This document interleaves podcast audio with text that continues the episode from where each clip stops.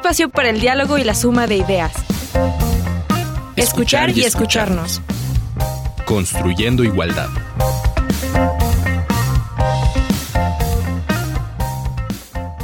Bienvenidas, bienvenidos, bienvenides. Estamos una vez más aquí para escuchar y escucharnos. Hoy vamos a platicar sobre el perreo y el feminismo. Invitamos a Andrea Solís González justamente para hablar al respecto. Andrea, bienvenida a estos micrófonos de Radio UNAM en esta primera vez en escuchar y escucharnos. Hola Amalia, mucho gusto. Gracias por la invitación. Gracias a ti y Andrea, platícanos un poco qué haces. Bueno, pues yo soy fotógrafa y doctorante eh, en el programa de estudios críticos de género de la Universidad Iberoamericana actualmente y me titulé también eh, de la misma escuela en la maestría en comunicación, de la cual salió la investigación a partir de la cual podré platicarte un poquito de mi experiencia. Y ya también nos dirás cómo fue que elegiste este tema. Sí. Pues vamos a, escuchar, si te parece, una introducción al tema y también eh, gracias porque Andrea, tú nos compartiste esta introducción, que es un testimonio, parte de tu investigación. Si quieres lo escuchamos y nos comentas un poco al respecto ahorita que, que terminemos de escucharlo.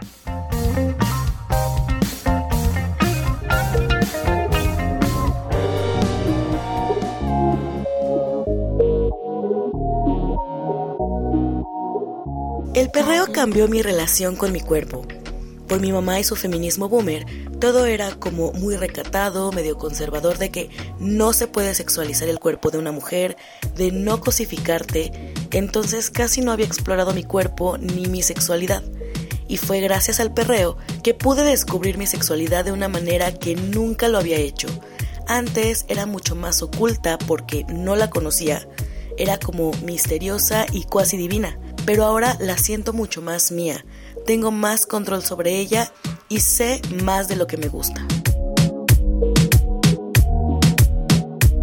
Bueno, pues después de de este testimonio. Ahora sí, Andrea, cuéntanos un poco, ¿qué es esto? ¿Quién te dijo estas cosas? ¿De dónde salieron estos testimonios? ¿Cómo te llevó esto a, la investigación? Esto al final es un testimonio anónimo, nos, nos pediste que se pusiera que era Ann y que tiene 20 años. Entonces, ¿cómo fue esto de los testimonios? Sí, pues mira, esto, este testimonio es parte de mi tesis de maestría, la cual se titula Yo perreo sola, sola estilizado como tachado, el perreo como arma de resistencia y apropiación corporal. Hablé con mujeres de distintas edades jóvenes, entre como los 19 y los 25, 26 años de edad. Esta tesis la realicé entre prepandemia y pandemia. Empecé como en 2018 y terminé en 2020, si mal no recuerdo. No es cierto, 2019 a 2021.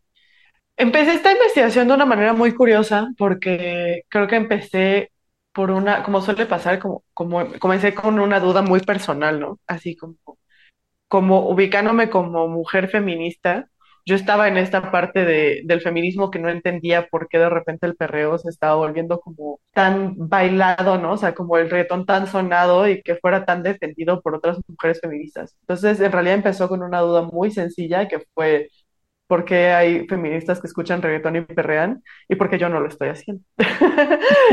porque yo no quiero. No quiero hacerlo. No quiero hacerlo. Para comenzar a hablar de este tema, creo que tenemos que iniciar preguntándote, ¿qué es el reggaetón? El reggaetón es un género musical que tiene una, un origen, de hecho, súper interesante, del cual creo que se habla muy poco porque a diferencia de otros géneros musicales, ¿no? Por ejemplo, no sé, el jazz que se puede ubicar como muy específicamente en Nueva York, ¿no? O sea, como la cumbia que se puede ubicar en Colombia, el reggaetón no tiene un punto de origen como claro, porque nace en una época ya de un inicio de globalización y de contexto migratorio, ¿no? O sea, a partir de que se construye el canal de Panamá, ¿no? En los 70 80 y empieza a migrar mucha gente de distintos lugares de Latinoamérica, como que van y vienen, ¿no? Entre Estados Unidos, Panamá, Puerto Rico, Cuba, o sea, empieza a haber como una influencia muy grande de, de géneros musicales. Entonces, en realidad empieza como, como que no hay un, no hay un punto, no hay un lugar geográfico que se pueda decir, ahí nació en este año y con con este artista, ¿no? Como sí puede pasar en otros. Creo que este, justamente esta riqueza también como de migración lo que le da como el sonido que tiene, ¿no? Hay personas que como que sí lo ubican, ¿no? Como en Puerto Rico, hay otros que, que dicen que nace en Panamá, pero en realidad como que nace de todo, nace en todos estos lados porque se nutre de todos, ¿no? Y tiene además dos, este, como papás musicales también muy interesantes, ¿no? O sea, de, de Puerto Rico toma un género musical que se llamaba underground, que no tiene nada que ver con lo que podemos pensar como underground, sino que era como un inicio de como de sonidos caribeños, pero ya, ya hechos en computadora, ¿no?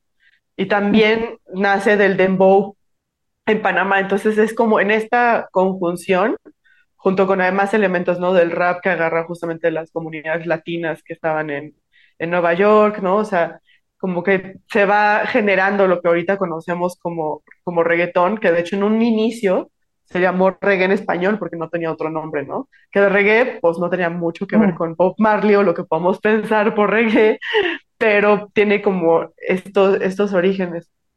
Y eso pasó, digo, como a mediados de los 90 y ya es a partir del 2004 aproximadamente que ya se vuelve como muy mainstream y ya, o sea, sale gasolina de Daddy Yankee y ya se vuelve un hit global, ¿no? Pero empieza en estas comunidades, además sido como trabajadoras, este, de barrios populares en estos países. Es una mezcla entonces. Sí. ¿Y en su mayoría son, son hombres quienes cantan y tocan reggaetón? Sí, como suele pasar en la mayoría de los géneros musicales, tristemente, está muy la industria musical en general está muy dominada por, por hombres, ¿no? O sea, siempre han habido mujeres. Por ejemplo, Ivy Queen es de las precursoras del reggaetón en todo el mundo, ¿no? O sea, Ivy Queen empezó a hacer reggaetón al mismo tiempo que Daddy Yankee. Y ahorita, desde hace, que serán unos aproximadamente cinco o seis años, ha empezado a haber una presencia como cada vez más fuerte de mujeres en el reggaetón. Como en México, por ejemplo, está Charlie Jean, está John Nico, que acaba de estar en el Flow Fest también, está Chocolate Remix en Argentina, está Bad Gyal en España, o sea, sí han empezado a surgir como muchas representantes mujeres, pero en un inicio sí era así, que 10 hombres y Ivy Queen. Y ahora sí, ¿qué es perrear? Perrear, el perreo es una cosa muy, muy graciosa, muy, muy curiosa también, porque también tiene, tuvo mucho, o sea, también evolucionó mucho con el tiempo, ¿no?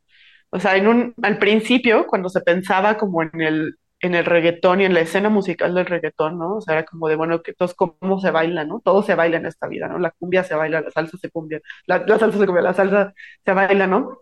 Entonces, el baile del reggaetón en un inicio tenía como distintos pasos, ¿no? O sea, se le ubicaron distintos pasos, pero con el paso del tiempo, este, básicamente a todo lo que se bailaba en ese tipo de fiestas se le empieza como a categorizar perreo, ¿no? O sea, como perreo. Antes, perreo era un paso más, ¿no? O sea, el que se conoce como, justamente como de bajar las, las, los, los, o sea, como subir, subir y mover los glúteos y ya se, o sea, ahorita ya el perreo es como, como se conoce popularmente a todo el baile. Y además, algo también muy curioso es que el, se ha vuelto tan importante en las juventudes que ya incluso supera al género por el cual nace, ¿no? Inicialmente. O sea, el perreo tiene, tiene conexiones con muchos bailes afrocaribeños y de la diáspora africana, ¿no? O sea, se puede rastrear movimientos desde, desde la calenda, ¿no? O sea, como estos movimientos de pelvis, de glúteos, y se va, ¿no? O sea, se va transformando también conforme se va bailando. Y este, y actualmente ya incluso a las mismas fiestas a las que se va a bailar, se les conoce también como perreo, ¿no? O sea, ya, ya terminó como de superar al género musical como tal, y de hecho ya hay una serie de géneros musicales que entran adentro de la de lo que de lo que se entiende popularmente como perreo, ¿no? O sea, también ahí hay trap, un poco de hip hop, este, obviamente el mismo reggaetón, pero también así ya mezclas raras, ¿no? Como el, el y el cumbiatón el perro es por un lado el baile, ¿no? O sea, el baile altamente, pues como sensual, ¿no? O sea, como sexualizado, en donde hay una gran, o sea, un, hay un gran foco en las caderas, en los glúteos, en los muslos, pero también es ya toda esta cultura que hay alrededor, ¿no? De las fiestas, de la música que se baila en esos lugares, incluso como de la estética, de, de la vestimenta, del lenguaje. Y sé que es muy difícil reducirlo en, en unos minutitos, pero ¿qué encontraste en tu investigación sobre perro y feminismo? ¿Respondiste tu pregunta? ¿Bailas ahora? Uy, ¿Perreas? uy, un montón. Este, no tanto, porque vengo de formación dancística un poco más tradicional. Entonces me cuesta mucho trabajo poder este, perrear adecuadamente, porque justamente lo que pasa en las, en las danzas más clásicas, ¿no? Como el ballet o la danza contemporánea, es que te enseñan a como constreñir tu cuerpo muchísimo, ¿no? Así es como, como que no, o sea, yo recuerdo muchísimo a mi maestra de ballet diciéndome así como, metan las nalgas, no saquen las nalgas, y es todo lo contrario que tienes que hacer cuando perreas, ¿no? Entonces sí hay, hay una, hay una pequeña disonancia entre lo que mi cerebro quisiera hacer y lo que mi cuerpo me permite, porque fue este, sometido salvajemente en la infancia. Pero creo que una de las cosas más interesantes que encontré fue justamente, por un lado, eh, reconocerme a mí misma dentro de mis propios prejuicios, ¿no? Como feminista, como pensar que, que el que yo tuviera una crítica como muy fuerte hacia la hacia las letras como machistas, violentas, ¿no? Como cosificantes que tiene el reggaetón, eso no, no anula, ¿no? O sea, no debería de anular la autonomía corporal de las mujeres que también reconociéndose feministas deciden bailar.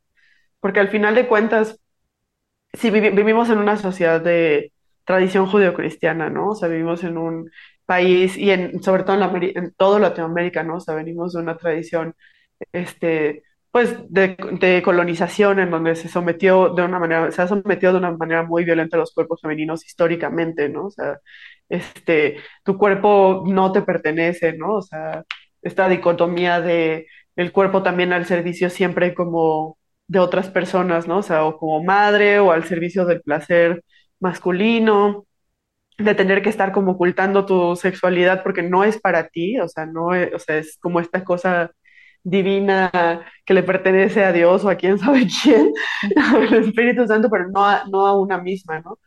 Entonces creo que eso fue una de las cosas más importantes que, de los descubrimientos más fuertes de mi investigación, como por un lado, tener que tener que aceptarme a mí misma, ¿no? Que tenía también ese prejuicio, o sea, que yo también fui una de esas feministas de, es que no podemos ser feministas y escuchar reggaetón porque esto es súper machista, y luego también darme cuenta de que si se tratara de eso no escucharía nada, porque el rock también es súper machista, la cumbia también es súper machista, y además de todo, pues no restarle la libertad de, pues, de expresión y de resistencia corporal que puedan tener otras otras compañeras feministas, ¿no? Que al final de cuentas, así como a- a- tal vez en mi historia, el, mi sometimiento corporal llegó en mi maestra de ballet cuando tenía siete años, ¿no?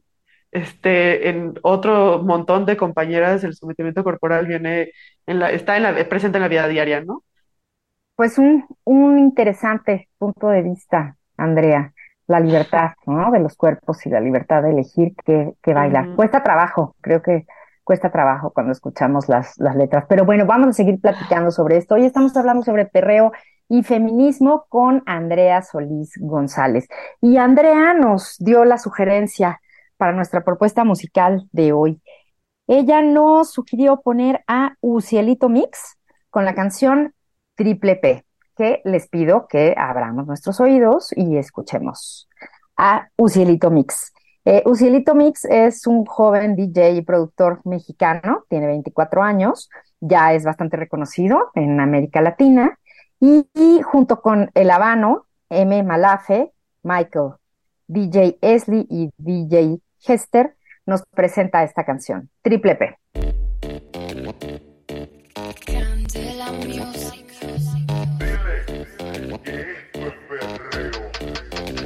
Ella anda triple P, puesta pa'l perreo. Y yo triple P, puesto pa'l pariseo. Anda triple P, puesta pa'l perreo. Y lo que quiere es pepe perreo. A ella le dicen la gata fiera.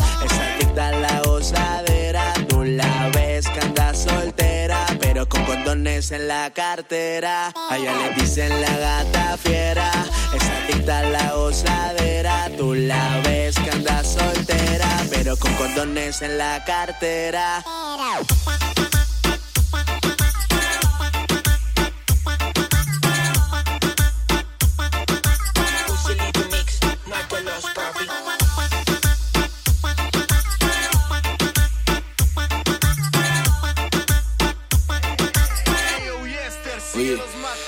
Triple P. Mami, ya tú sabes que es lo que. Puesto para el perreo, ahí es que me le pegué, la perrié. Le metí duro, no le bajé. La puse a botar la espuma como un trago de moe. Muévete, que tú al éxito nunca le temes. Se tira un chocito corto para andar en la KTM. Le gusta la cintura bien duro al extremo. Dice que no tomen fotos pa' que en Insta no se queme. Combina la retro con sus uñas de leona. Todo natural, ni un gramo de silicona. Dicen que la baby es más bonita que cabrona. Pero si se forma el lío, se pone bien mal. Ella anda triple P, puesta pa'l perreo. Y yo triple P, puesto pa'l pariseo. Anda triple P, puesta pa'l perreo. Y lo que quiere es pepe perreo. Ella anda triple P, puesta pa'l perreo. Y yo triple P, puesto pa'l pariseo. Anda triple P, puesta pa'l perreo. Y lo que quiere es pepe perreo.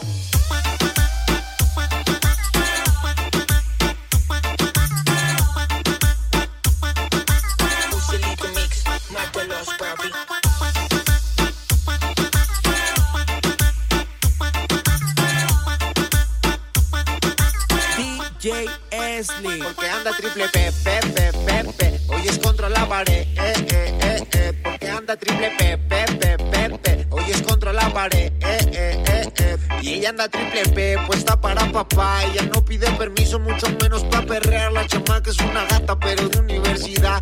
Todo- Ella anda triple P, puesta pa'l perreo. Yo triple P, puesto pa'l pariseo. A ella le dicen la gata fiera, es adicta a la gozadera. Esto fue triple P de Ucielito Mix. Andrea, pues llegó el momento de, de esta pregunta que nos hacemos tantísimas veces. ¿Qué opinas sobre el dicho de que las verdaderas feministas, y pongo esto entre comillas, no escuchan reggaetón? Creo que justamente el, lo primero que tenemos que preguntarnos es como, ¿qué es una verdadera feminista, no? O sea, ¿por qué, por qué seguimos poniéndonos como así metas y estandartes, ¿no? Así como el llamado feministómetro. O sea, de entrada creo que tenemos que empezar a cuestionarnos muchísimo qué es lo que creemos que nos vuelve una mejor o peor feminista y por qué curiosamente al hacer eso terminamos replicando además, ¿no? O sea, normas patriarcales que les, es el estar perpetuamente compitiendo entre nosotras, ¿no? O sea, se- o sea, lo sacamos como de ese espacio, pero ahora lo llevamos a estarnos peleando por quién es más feminista que otra.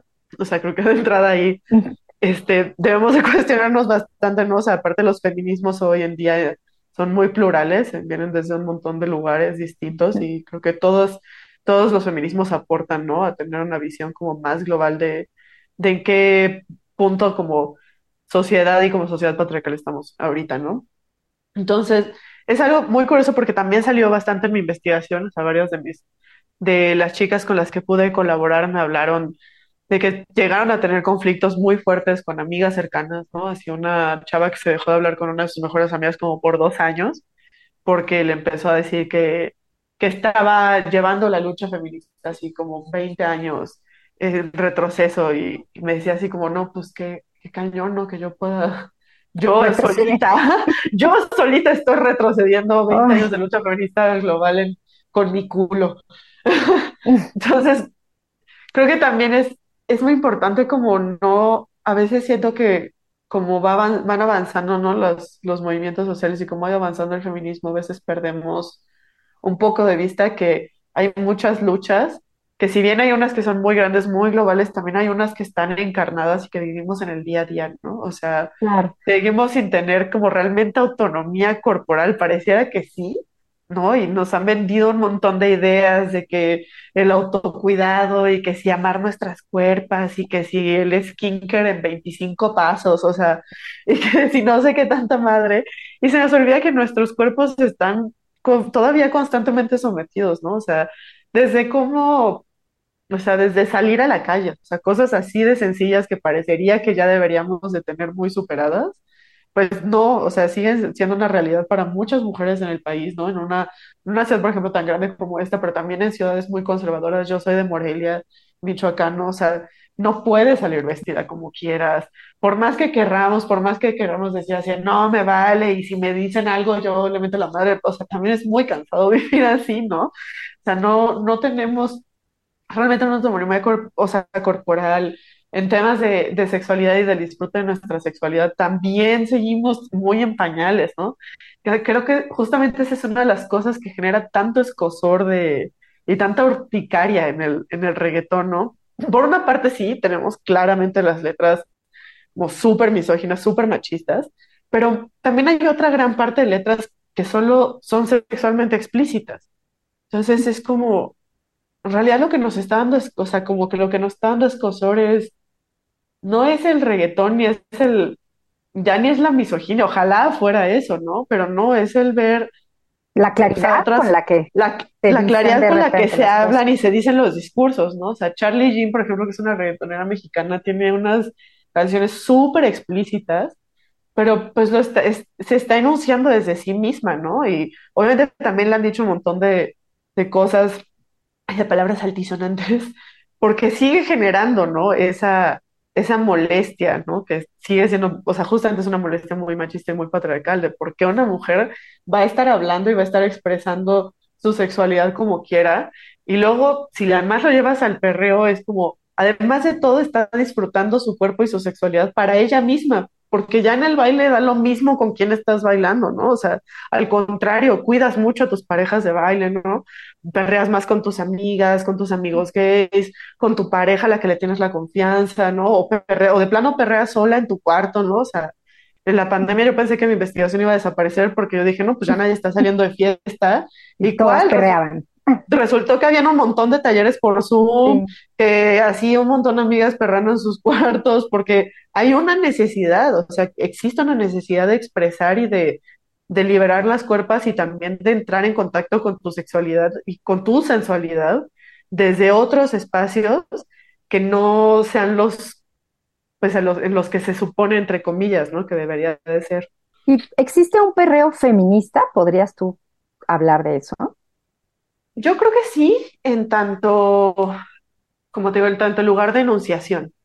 Depende, no creo que todo el perreo por mujeres sea feminista, así como no todas las mujeres se, se de- describen a sí mismas como feministas, ¿no? Pasa mucho, por ejemplo, con Tomasa del Real, que es una reggaetonera chilena, este, y ella abier- ha dicho abiertamente en varias entrevistas que ella no se considera feminista. Yo considero sus letras feministas, pero pues ella no quiere, ¿no? Entonces, no todo el, no todo el reggaetón hecho por mujeres feministas, y como no todas las mujeres que perrean lo hacen con una perspectiva feminista, ¿no? Pero creo que sí se han generado muchas comunidades y muchos espacios para que morras que se identifican como feministas o que no quieren necesariamente como compartir espacios con, pues sí, muchas veces como con hombres heterosexuales que no conocen y que puedan o no ser violentos con sus cuerpos, este, se han generado, ¿no? O sea, como estos espacios y esos son los que yo he definido, ¿no? Como, como perreo feminista. O sea, por ejemplo, eh, había un lugar antes en la Doctores que se llamaba La Cañita, en donde era como de Diana Marisquería y de noche era como bar, antrito y hacían muchas noches de perreo, ¿no? Y entonces iban principalmente mujeres, diversidad sexual, ¿no? Muchas chavas lesbianas, muchas personas trans. Entonces en esos espacios, además de que había una curaduría musical, ¿no? O sea, sí había cierto reggaetón, particularmente como misógino, que sí se excluía, ¿no? De las, de la, o sea, los que ya eran como muy abiertamente, que hacían apologías a violaciones, ¿no? Por ejemplo, ese, ese tipo de canciones sí se dejaban fuera y pues se ponían otro tipo, ¿no? Como de canciones que tal vez nada más eran como sexualmente explícitas, ¿no? Entonces estos espacios en donde podían ir a bailar libremente, o sea, yo llegué a ver así, creo que el perreo más sucio y desatado de mi vida en ese espacio de metro y medio por dos metros, Lugar seguro al fin y al cabo, ¿verdad? lugar seguro. Sí. Y a ver, para terminar, Andrea, ¿qué nos recomiendas escuchar a quienes no estamos en el tema? Y por cierto, tampoco perreamos, pero tal vez podríamos intentarlo. Danos, danos unas recomendaciones. Las recomendaciones. Yo recomendaría voltear hacia el reggaetón mexicano. Están saliendo varias como propuestas muy interesantes, ¿no? O sea, el mismo Cielito Mix que lleva rato, como te mencionó Charlie Jean también. Los DJ sets de Rosa Pistola también son muy interesantes. A mí me encanta Tomasa del Real, la verdad. Ella se define como neoperreo, pero es lo mismo. Laguna y Chonga. Y John Miko, esas son yo creo que las que más, ahorita más me gusta. Creo que en general el reggaetón hecho por mujeres ahorita trae una propuesta súper interesante desde el discurso, ¿no? O sea, desde donde se están enunciando estas necesidades de, pues sí, como de sexualidad, de libertad, de, de tener, de como también reapropiación del lenguaje, ¿no? O sea, de cómo se supone que debe o no hablar una mujer. También me parece muy, en ese sentido me parece muy interesante lo que están haciendo ahorita las reggaetoneras latinoamericanas. Y finalmente, un consejo para empezar a perrear. ¿Qué hacemos, Andrea? Pierdan el miedo. No se preocupen por cómo se ven. Eso nunca nos lleva a ningún lado. Así como no debería de haber un feministómetro, tampoco debe de haber un perreístómetro de quién perrea mejor o quién no. Bueno, a menos de que quieras entrar a una competencia de perreo o algo así, pero si no, creo que solo es como aventarte, así soltarte, si te da, si eres, si eres una persona muy, muy penosa como yo, iniciar en, sola en tu habitación, en el espejo, ver un par de videos musicales y solamente como dejar que, que fluya por tu cuerpo y sentirlo en las caderas y en los glúteos. Pues entonces, aquí está, liberación y resistencia. Y escuchemos a nuestro cuerpo. Quien quiera hacer lo que lo haga. Exacto. Pues muchísimas, muchísimas gracias, Andrea, por habernos acompañado en este programa. Hoy hablamos sobre perreo y feminismo. Andrea Solís, hasta la próxima. Hasta la próxima. Muchísimas gracias, Amalia.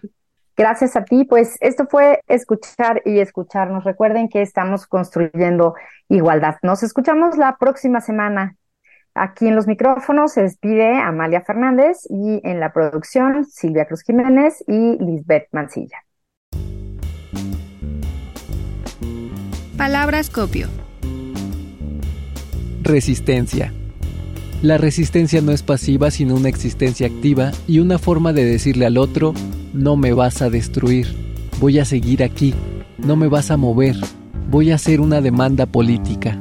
Tú me estás amenazando con tu violencia, pero no voy a correr, porque voy a persistir. Esta es una posición fuerte, es la posición final. Sobre la resistencia, Judith Butler, feminista y filósofa estadounidense.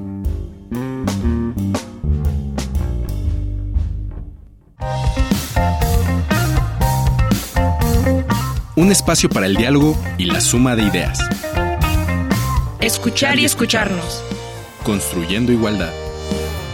Una producción de Radio UNAM.